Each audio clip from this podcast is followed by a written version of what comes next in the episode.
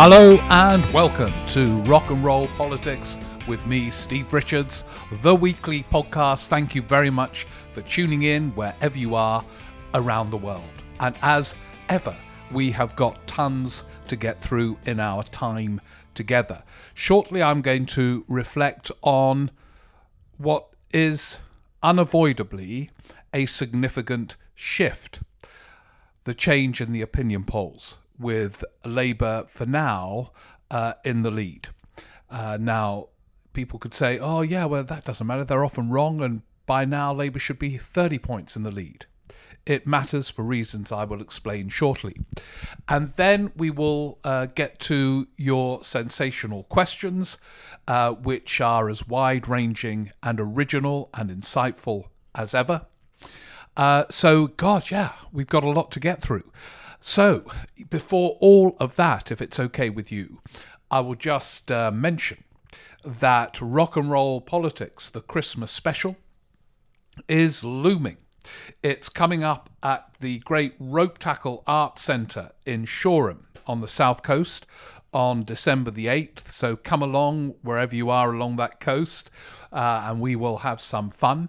and loads I know come from Brighton, but from all over the south coast. What a great night we will have down there. And then the next day, uh, the regular now rock and roll politics Christmas special at Kings Place. That's Thursday, December the 9th. Tickets are available on both websites. Uh, they're going fast, so do uh, book those and I'll see you there, and we will have. We, I mean, these are the ones where we make sense of the entire year, not just the week, but have some fun doing so as well. For me now, I've got to try and make sense of the week. Now, opinion polls. Of course, many of them are wrong uh, and have proven to be uh, catastrophically wrong uh, in ways that have distorted perceptions about politics. However, perceptions are the crucial element of politics, the way leaders are seen, the way parties are seen, and the prism through which they are viewed are opinion polls. So, as I've argued before in a podcast I did a few weeks ago, that uh, Johnson was the most powerful prime minister of modern times. There was no internal challenge.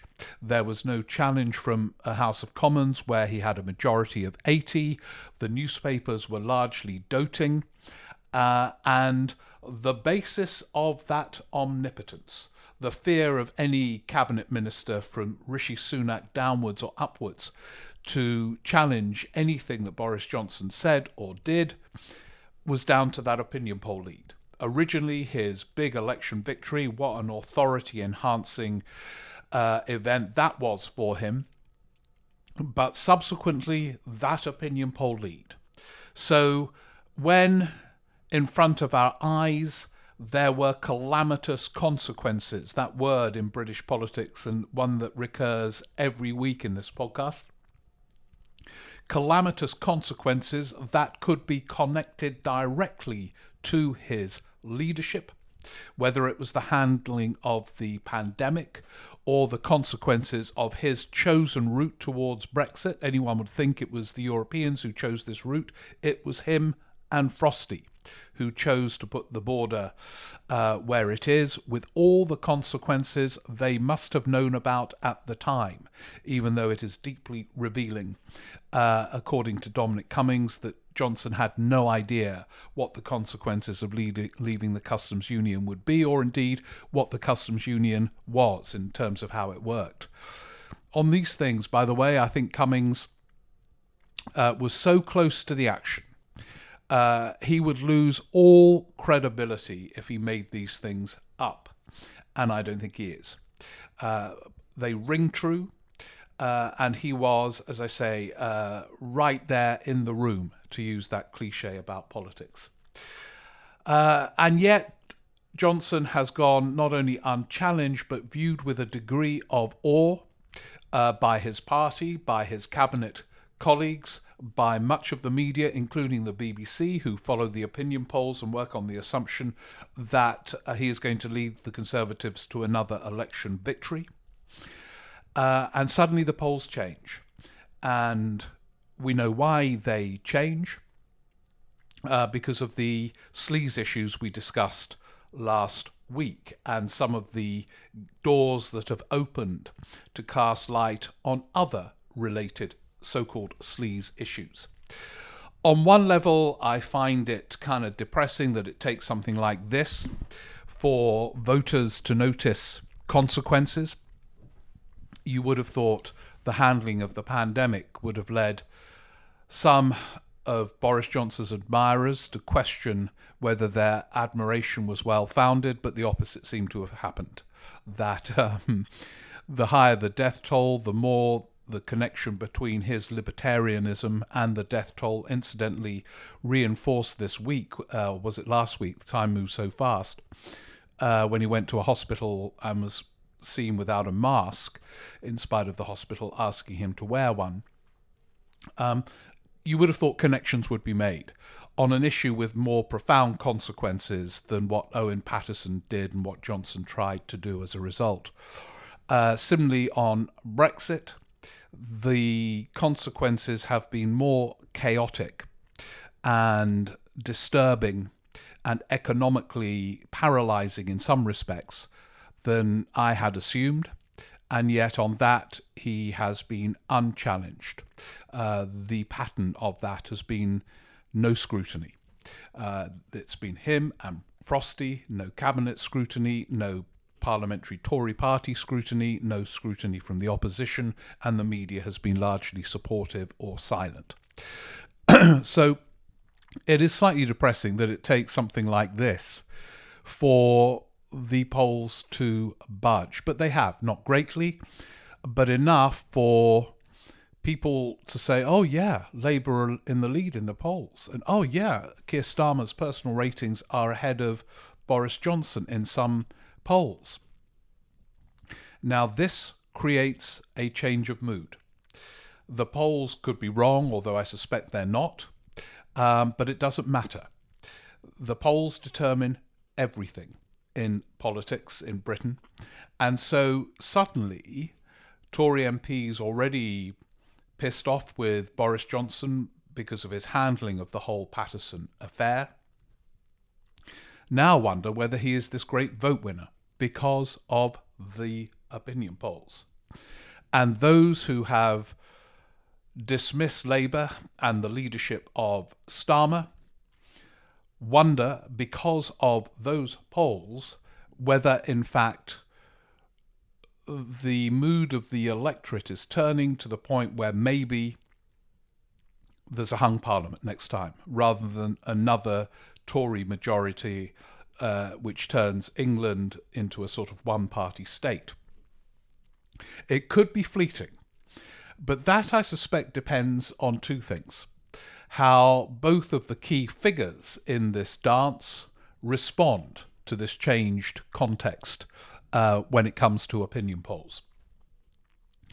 Uh, Johnson has to end this sequence of risk taking, which he has always seemingly got away with, um, and listen to concerns and allow concerns to be expressed not just on sleaze, uh, but on other issues too, if anyone dares to do it within number 10 or within that docile, subservient cabinet.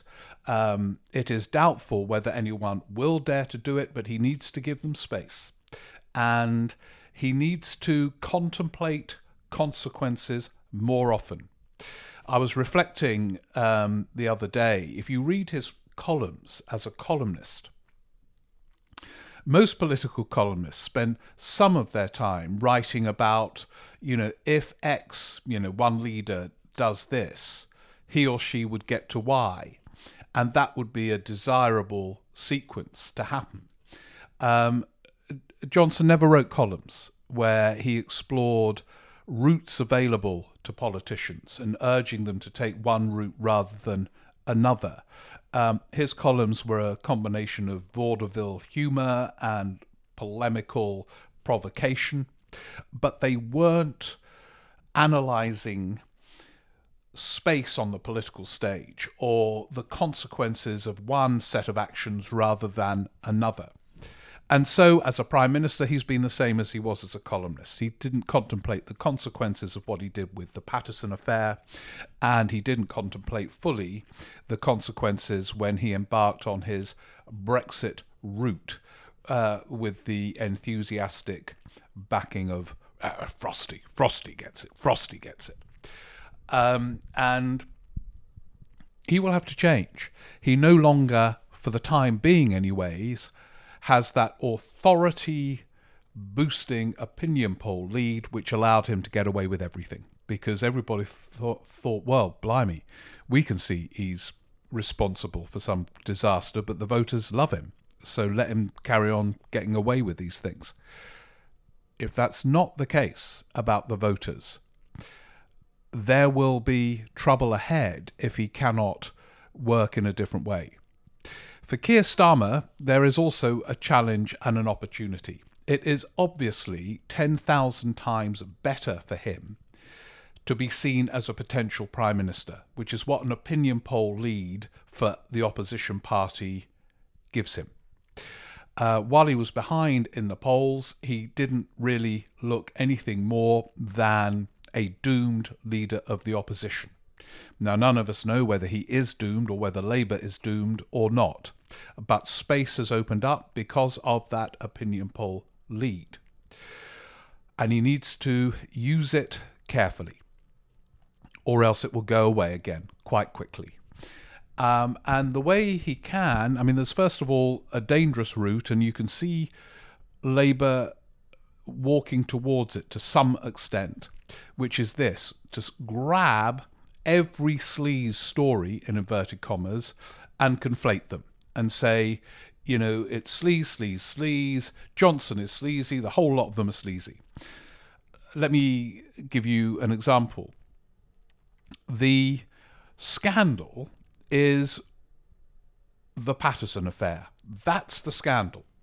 Uh, Paterson's uh, decision to, or uh, no doubt he he was genuine about it. He felt he was doing fine in lobbying or whatever he got up to as an MP, uh, and that the independent uh, scrutiny of it was wrong. Those who've read the independent scrutiny uh, are of the view that uh, he had no choice but to take the punishment. Um, the scandal was Johnson, who no doubt did not read the independent report on what Owen Paterson had been getting up to. Um, the scandal was him then deciding to change the rules because the rules had impeded another colleague, a good old Brexiteer colleague, um, and to at the same time exonerate Owen Paterson.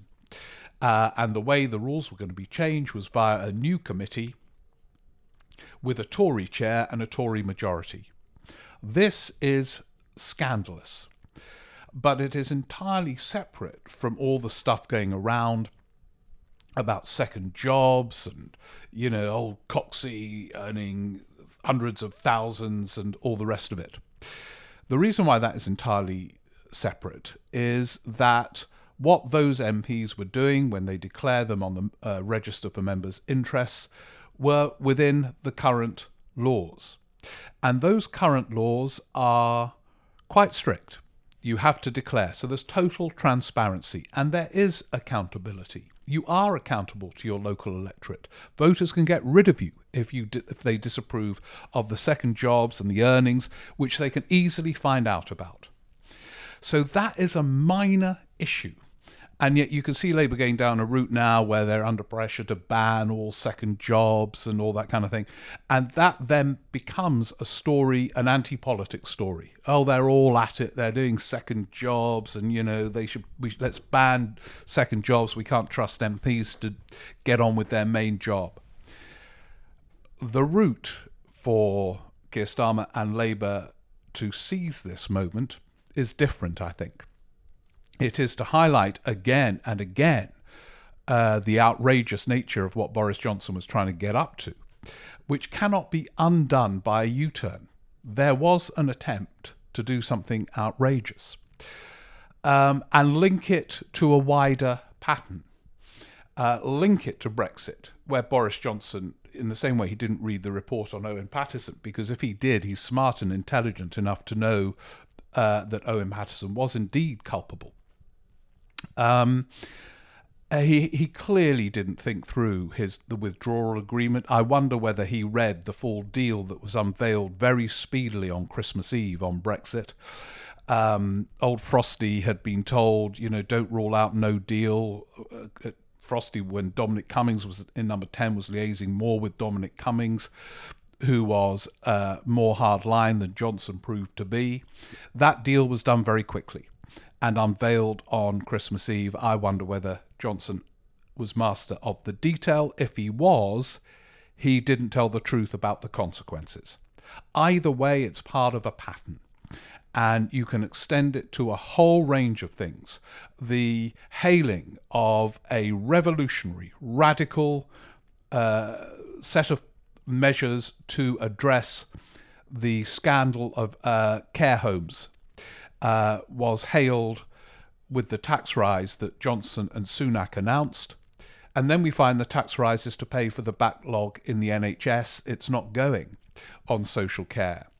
So you're in the surreal world of hailing a historic tax rise to deal with social care that's not being paid for in social care. There is a pattern of chaos, a casual approach to rules that goes beyond so called sleaze.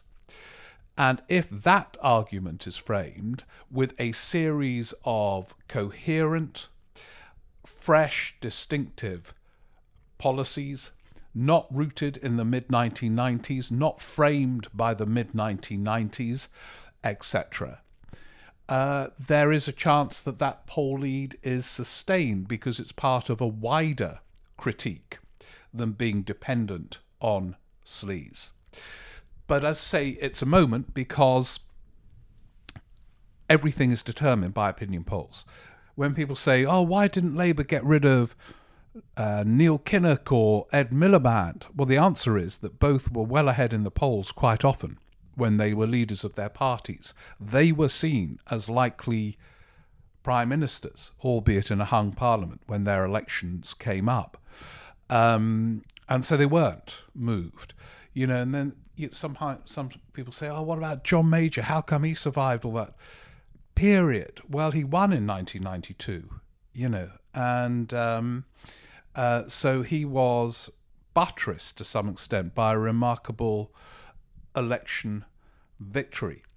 Uh, but much of his trouble that arose subsequently was due to the fact that Labour were often 20 points ahead in the polls.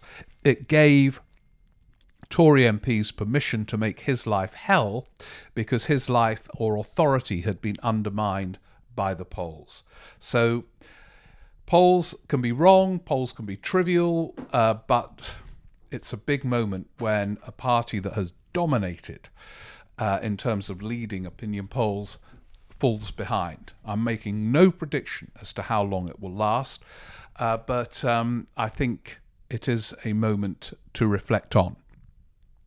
And now to your questions, which will reflect on some of these themes and many others. Before we start, I must say, uh, for those of you, I hope you all remember, uh, there was a great question last week on um, electoral reform and the complexity of posing a question uh, in a referendum that then grants electoral reform. Electoral reform presumably would be the subject of one of these wretched referendums. And the questioner went through a range of possible questions.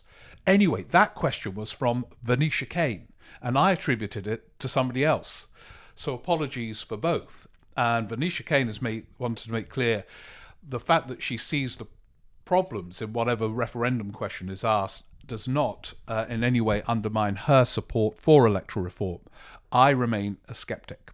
So there we are. Uh, I was doing that uh, podcast from Barnard Castle with many, many questions coming in. And um, I'm sorry if I attributed any of the other questions to the wrong questioner. Uh, anyway, I'm back in my usual place uh, this week. And beginning with uh, Will uh, Gregory.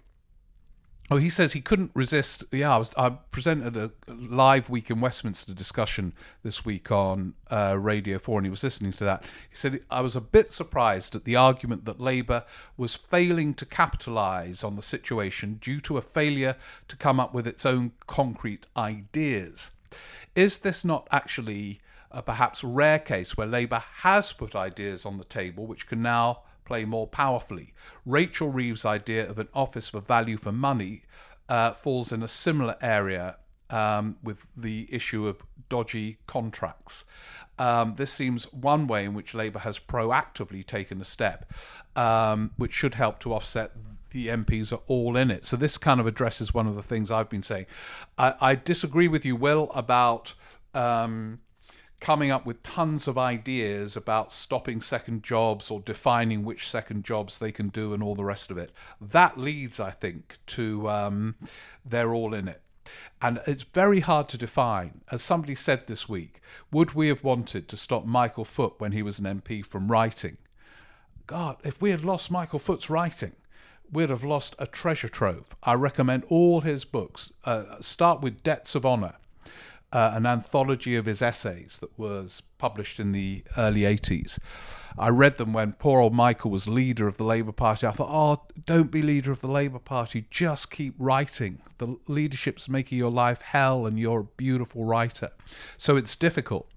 Um, but I completely agree with you about the other. The Office for Value for Money was sort of underplayed, I think, at the Labour Party conference, where, for whatever reason, Keir Starmer decided to focus more on internal party stuff, um, certainly in the early days of the conference. And Rachel Reeves' own speech was, as a result, completely obscured by the resignation of a shadow cabinet member. I mean, I think that was a misjudgment.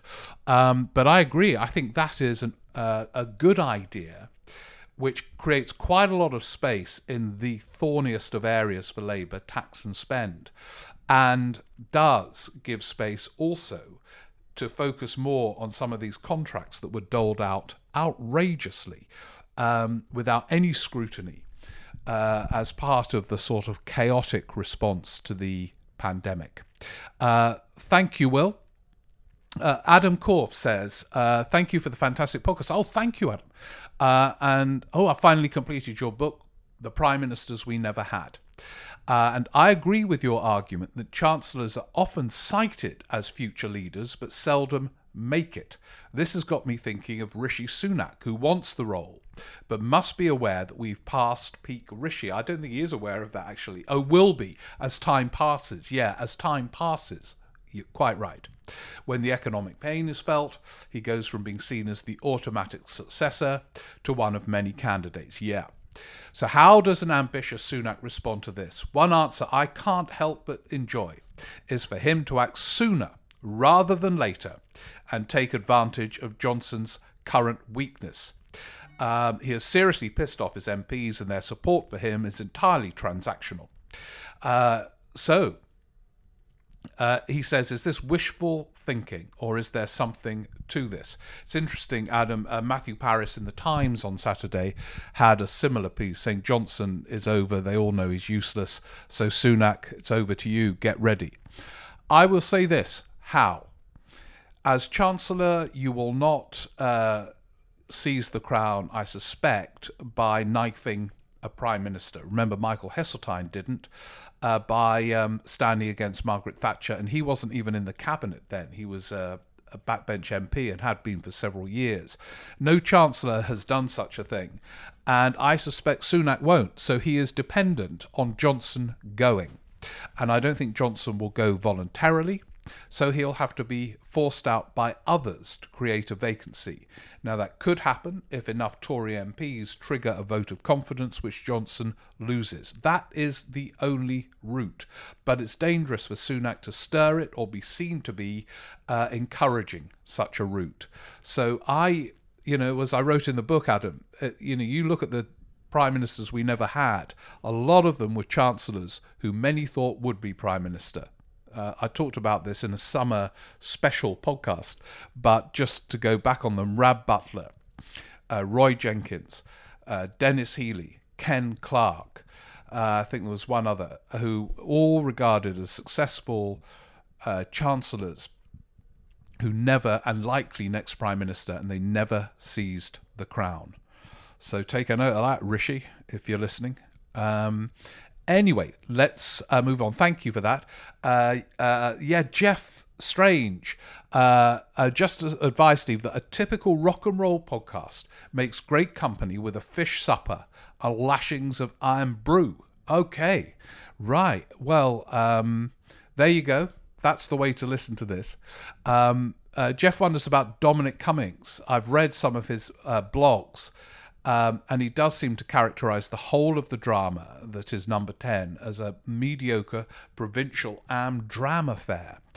I I think it's more alarming than that. Uh, his uh, evocation, Jeff, I, and as I said earlier in my kind of early spiel, it's a lot of it rings true that Johnson didn't really understand a lot of what he was doing. And then in the latest blog, I don't know if you've read it, uh, that um, uh, he, he also says that not only did Johnson not understand the customs union, um, but that he did say to him he wanted to go off and take a break to write his book on Shakespeare. And this was as the pandemic was heading big time towards Britain. I mean, I just don't think he's sitting there making this stuff up. Um, but uh, anyway, Jeff says, look forward to games of Twister and Pass the Parcel at the Christmas Bash at Kings Place.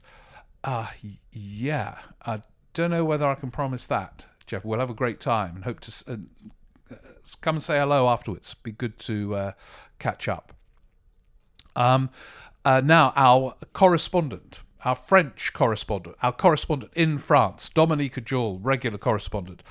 I'm currently checking my um, choking on my toast while reading in the Times that Boris Johnson has told President Macron to close its borders with Belgium, whilst at the same time accepting that Priti Patel's plans to turn back migrant boats in the Channel were too difficult. Talk about a lack of self awareness. I think this whole, uh, we talked about it a bit last week, didn't we? The UK French relationship at the moment is really bad and it's dangerous on both sides. Uh, there should be cooperation between two of the biggest European countries uh, right next to each other with many mutual interests. But a mutual interest on both sides, actually. But you know, with with old Frosty and uh, Johnson, especially so on the British side, to play up any battle in inverted commas with France is just kind of dangerous and uh, depressing. Kathy Mears wonders whether uh, our unwritten constitution doesn't work when you've got people who don't follow codes of behaviour in that way. So, do we urgently need constitutional reform? She asks. Um, so, we have some written constitution formulated in a non partisan way, um, uh, given that politicians nowadays governing politicians don't follow any of these rules or um, conventions. The, the thing is, Kathy, that the rules are quite strict. Indeed, it is one of the things that's true that some cabinet ministers are saying is that Labour MPs have complained about some of the independent investigations in their expenses or conduct and the tone of those investigations. Quite senior Labour MPs have said to me, this is pre the Paterson saga, um, you know, oh God, they treat us like criminals and all the rest of it. So there are rules in place that are regulated independently these days. So I don't think the issue necessarily re- leads to the need for constitutional reform.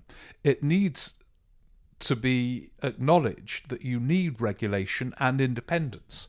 You can't have MPs regulating themselves uniquely. Uh, and so that's the issue when you have a government or a prime minister not willing to accept uh, the rules as currently constituted. It doesn't mean you necessarily have to change those rules. It might mean you have to change the prime minister who doesn't respect rules. Um, thank you, Ollie Cranham Young. Uh, I see. I'm Ollie, uh, long time listener to your podcast, but a first time questioner. Welcome, Ollie. Uh, I'm currently in my final year at the University of Warwick, a contemporary of the infamous Noah Keat. I, I'd say the famous Noah Keat, Ollie. And every Friday lunchtime, we host our own radio show called The Political Arena. Please do give it a shout out. Let's hear it for the Political Arena. I bet that's a great show with if both of you are involved. Anyway, Ollie says, I'm currently planning my dissertation. We're doing a bit of history now, ladies and gentlemen uh, entitled Winds of Change Britain's Changing Role in the World During the Period 1957 to 1963. Oh, oh yeah, that's good. I, Warwick is buzzing with you and Noah doing all this stuff. It's great. I was interested as to what your thoughts are on this period. It's interesting that Macmillan appeared to accept the process of decolonisation while simultaneously attempting to retain Britain's status as a world power through establishing close ties with President Eisenhower and Kennedy, the establishment of the EFTA, and the purchase, that was the European Free Trade Area, and uh, British appli- oh yeah, he says I think the vetoing of the British application to join the EEC common market as was proved immensely damaging to foreign policy. Uh, yeah, I agree, and it is very interesting looking back. Uh, you see, Macmillan took over after Suez, and he had learnt more quickly than Eden Britain's uh, dependency on America when taking international action which Suez illustrated humiliatingly as far as Britain was concerned. Um, uh, but he knew that wasn't enough. He knew that Britain needed to be part of uh, Europe too, um, and yet he couldn't get us in. And interestingly, he, he asked Heath, uh, Ted Heath, to be the negotiator. Uh, it was one of the many experiences Heath had which justified the Tories electing him leader. I used to be a bit baffled as to why, how the hell did they elect this awkward uh, public figure to be leader when he had vast experience, Heath. Um, and one of them was a failed negotiation to get into Europe, which makes um, his own successful negotiation in the early 70s uh, even more impressive. Um, and I agree, it was a terrible setback uh, for Macmillan and Britain. Uh, its failure to be accepted then, I think it would have changed the course of the 60s and 70s had it happened and given Macmillan a clearer definition of the post Suez foreign policy. Um, thank you, Ollie. Keep listening. Good luck with your show. Uh, Rick Frame uh, says um, he's extremely worried about uh, what's been happening over recent times with uh, uh, Boris Johnson and what he describes as the untold damage to our democracy. Um, and that uh, exceptional vigilance is required. Um, he is riding roughshod over everything and at the moment getting away with it, or will he? Has it all changed in the past 10 days? Well, I think I've given an answer already, uh, Rick, to, to, that question. Um, I don't think he will or is getting away with this now. Politics is so unpredictable and so freakish at the moment. Um, I think we need to add that for now. Um, and scrutiny comes in many forms when issues about alleged rule breaking goes on.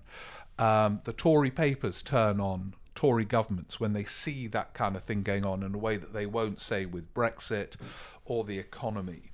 Um, so let's see. So I, I don't make predictions anymore. You just, you just get them all wrong. Um, Derek Light writes, uh, very much enjoy listening to the podcast while stomping around the Isle of Arran's beaches and hills. Oh, yeah. Lucky you. Um, uh, I mean, not just listening to the podcast, I mean, walking in the Isle of Arran, on the Isle of Arran. Uh, but more often than not, went out shopping. Okay, right. Um, not quite as romantic, Derek, out shopping. I find when wearing a mask, I'm free to mutter under my breath without looking too deranged. However, recently, I was asked if I was all right by a fellow shopper when I was muttering, yes, yes, yes, agreeing with something you were saying whilst looking at bananas. Uh, oh, yeah, well, um, I think that kind of deranged behavior is wholly acceptable in the context of listening to this uh, podcast. I'm thrilled you were agreeing to it. Uh, anyway, Derek relates voting change to what happened in Scotland, where, of course, uh, the voting system for the Scottish Parliament was part of a much wider constitutional package agreed with Labour and the Lib Dems, largely in advance of 97. And he wonders whether voting reform is uh, more likely to be accepted if it's part of an overall programme of reforms of the whole governance of the UK state, as uh, voting the voting system for the Scottish Parliament was obviously part of a wider change. Um, I don't know. I still think, Derek, the the a there are ten thousand challenges facing uh, a, a, government if there is a change of government. Um, and by the way, it will only be with a change government this item is even on the agenda. Um, uh, that you know wholesale constitutional reform, electoral reform, whether huge amounts of political energy are needed for that with all the other challenges, I still doubt. But I remember very well, I was almost there when Tony Blair agreed on that voting system for the Edinburgh Parliament and he did it largely to please Paddy Ashdown because I think he had already decided he was not going to grant electoral reform for elections to the House of Commons. So he did it for Scotland with consequences. Um, Tony Blair was not always the world expert on consequences either.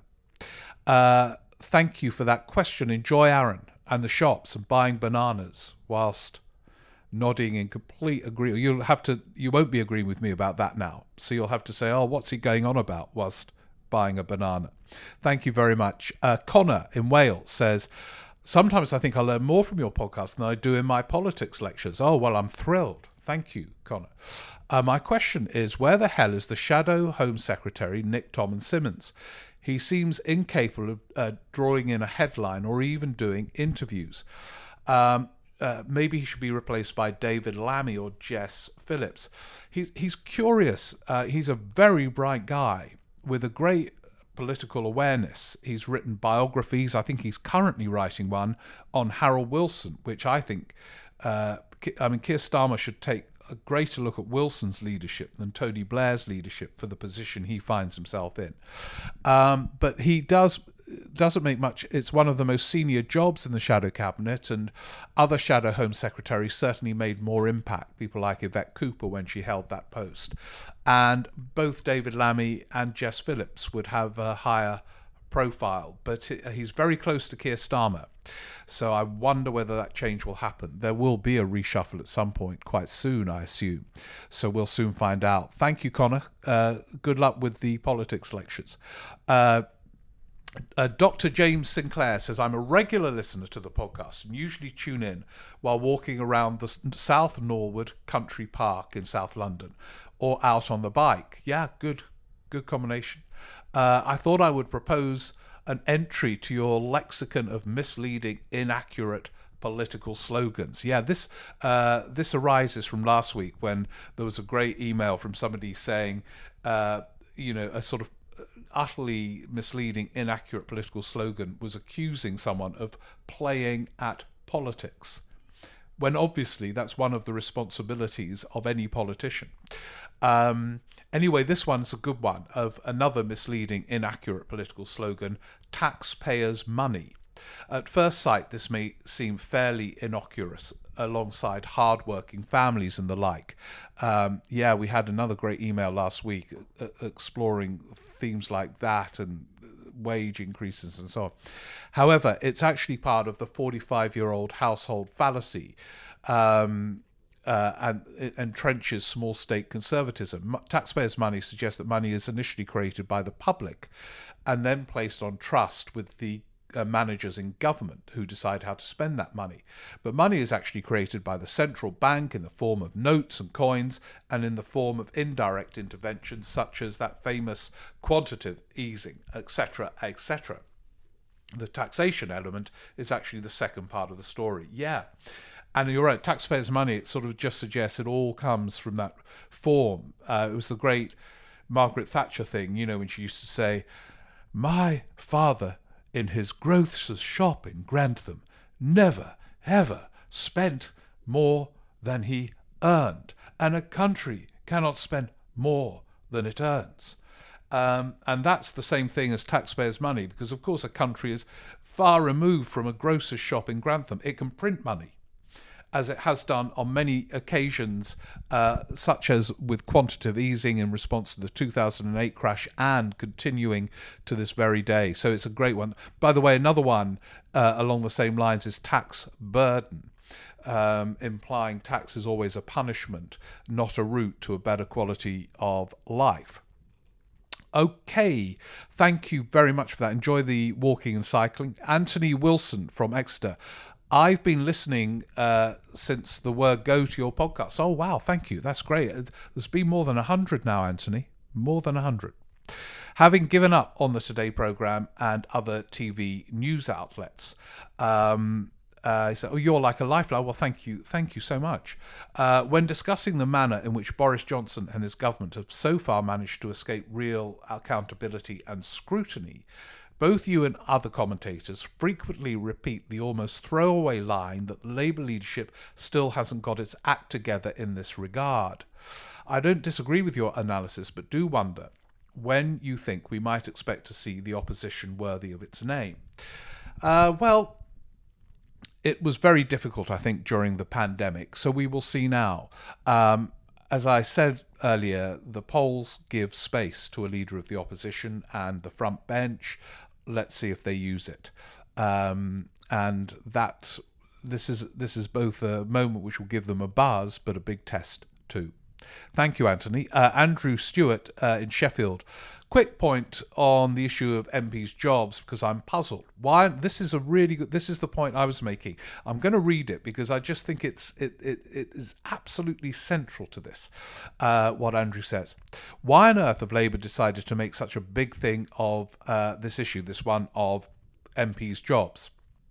Their objective surely should be to damage the reputation of the Tories, and the Cox thing is maybe helpful, though not sure to what extent in the long term. But by focusing on the issue generally, they're inviting voters to make a negative judgment on all MPs across the parties.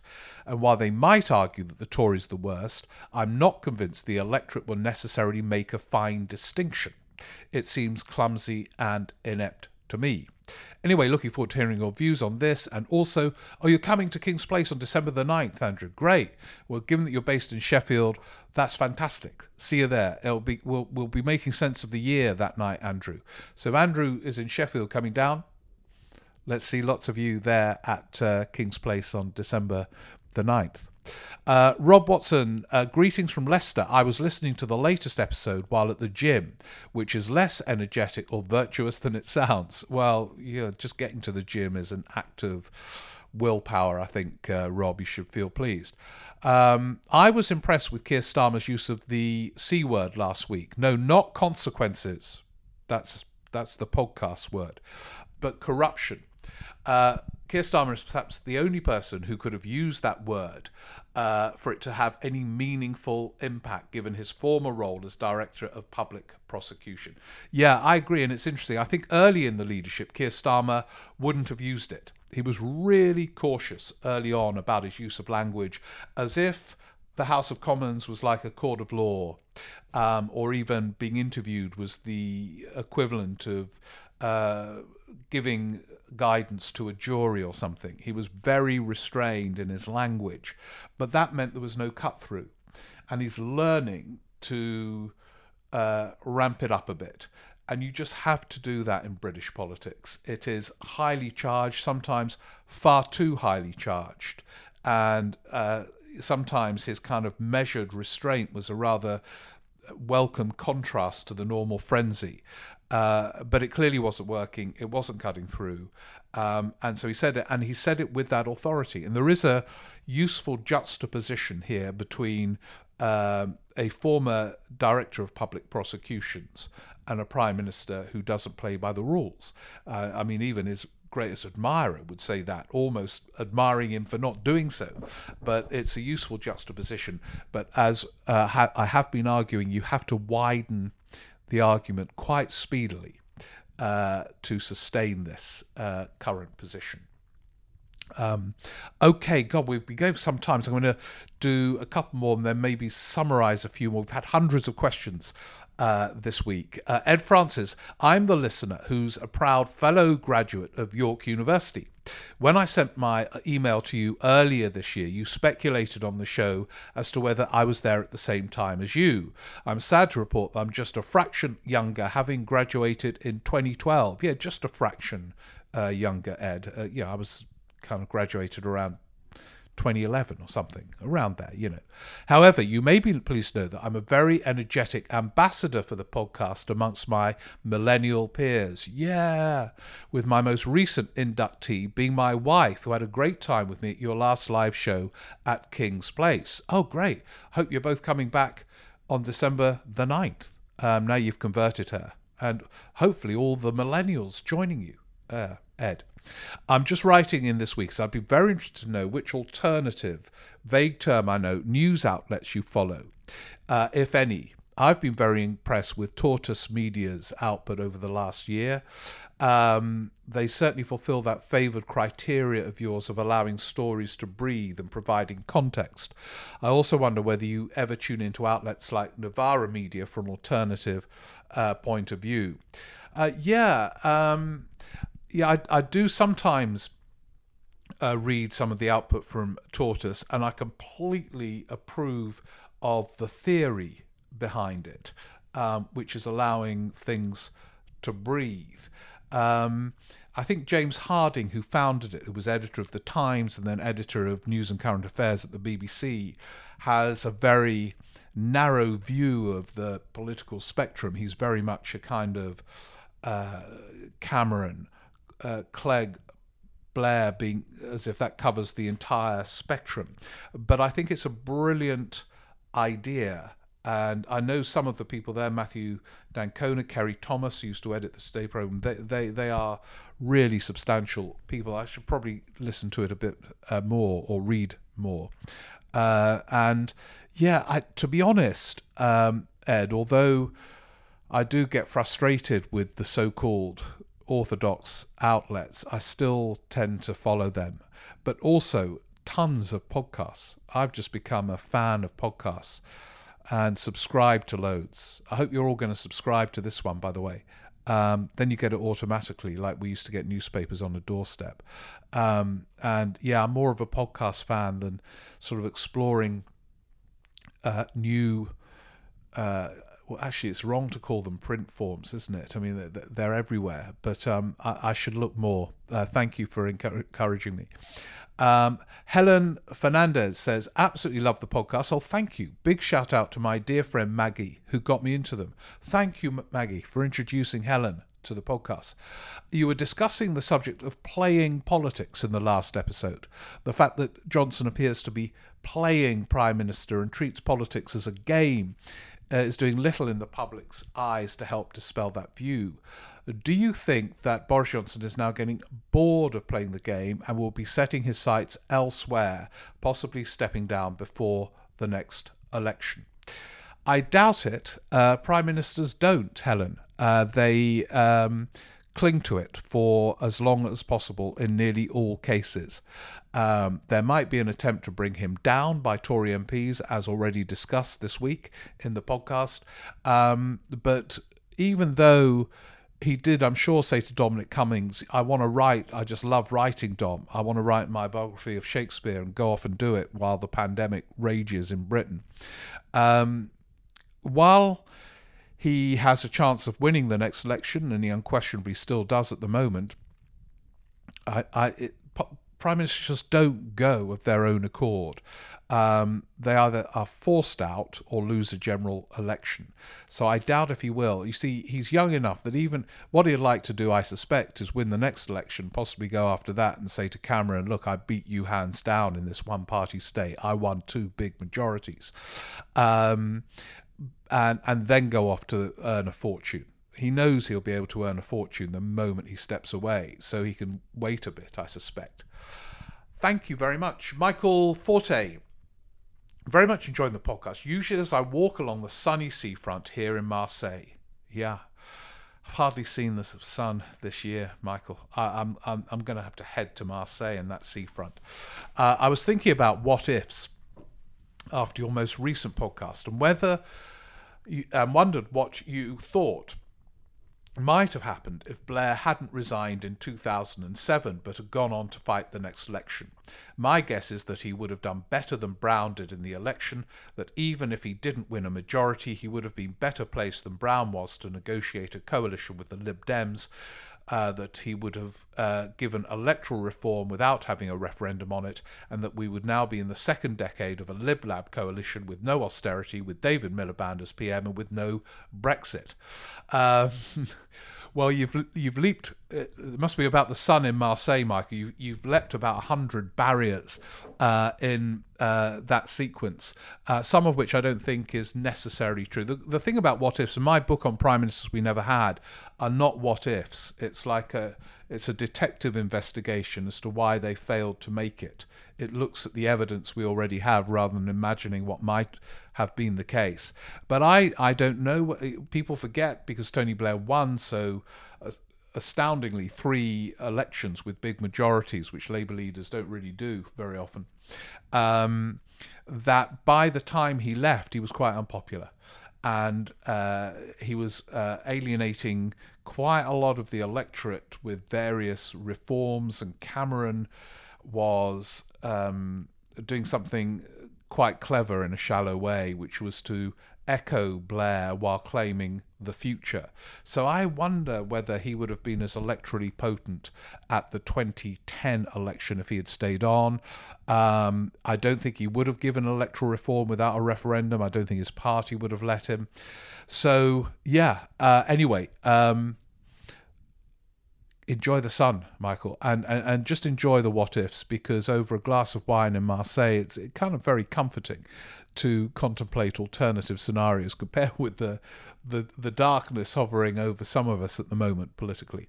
Anyway, thank you very much. Um, uh, okay, I'm going to do these quite quickly. Sorry about that, but we've just had so many, and you're all you've all baked your bread and done your 10ks by now, I would have guessed.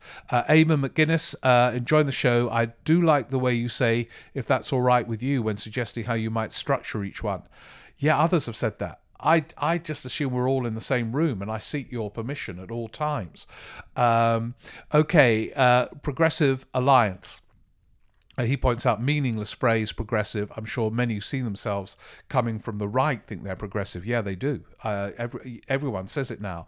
Uh, Rishi Sunak, David Cameron, Oliver Letwin all use George Osborne all use the term progressive. It's it's a, it's another misleading term.